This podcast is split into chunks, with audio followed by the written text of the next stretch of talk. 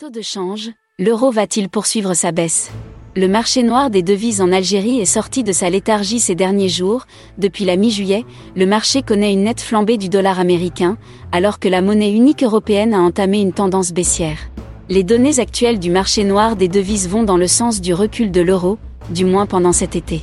La monnaie unique européenne, qui subit des revers sur le marché officiel, continuera donc de reculer sur le marché noir.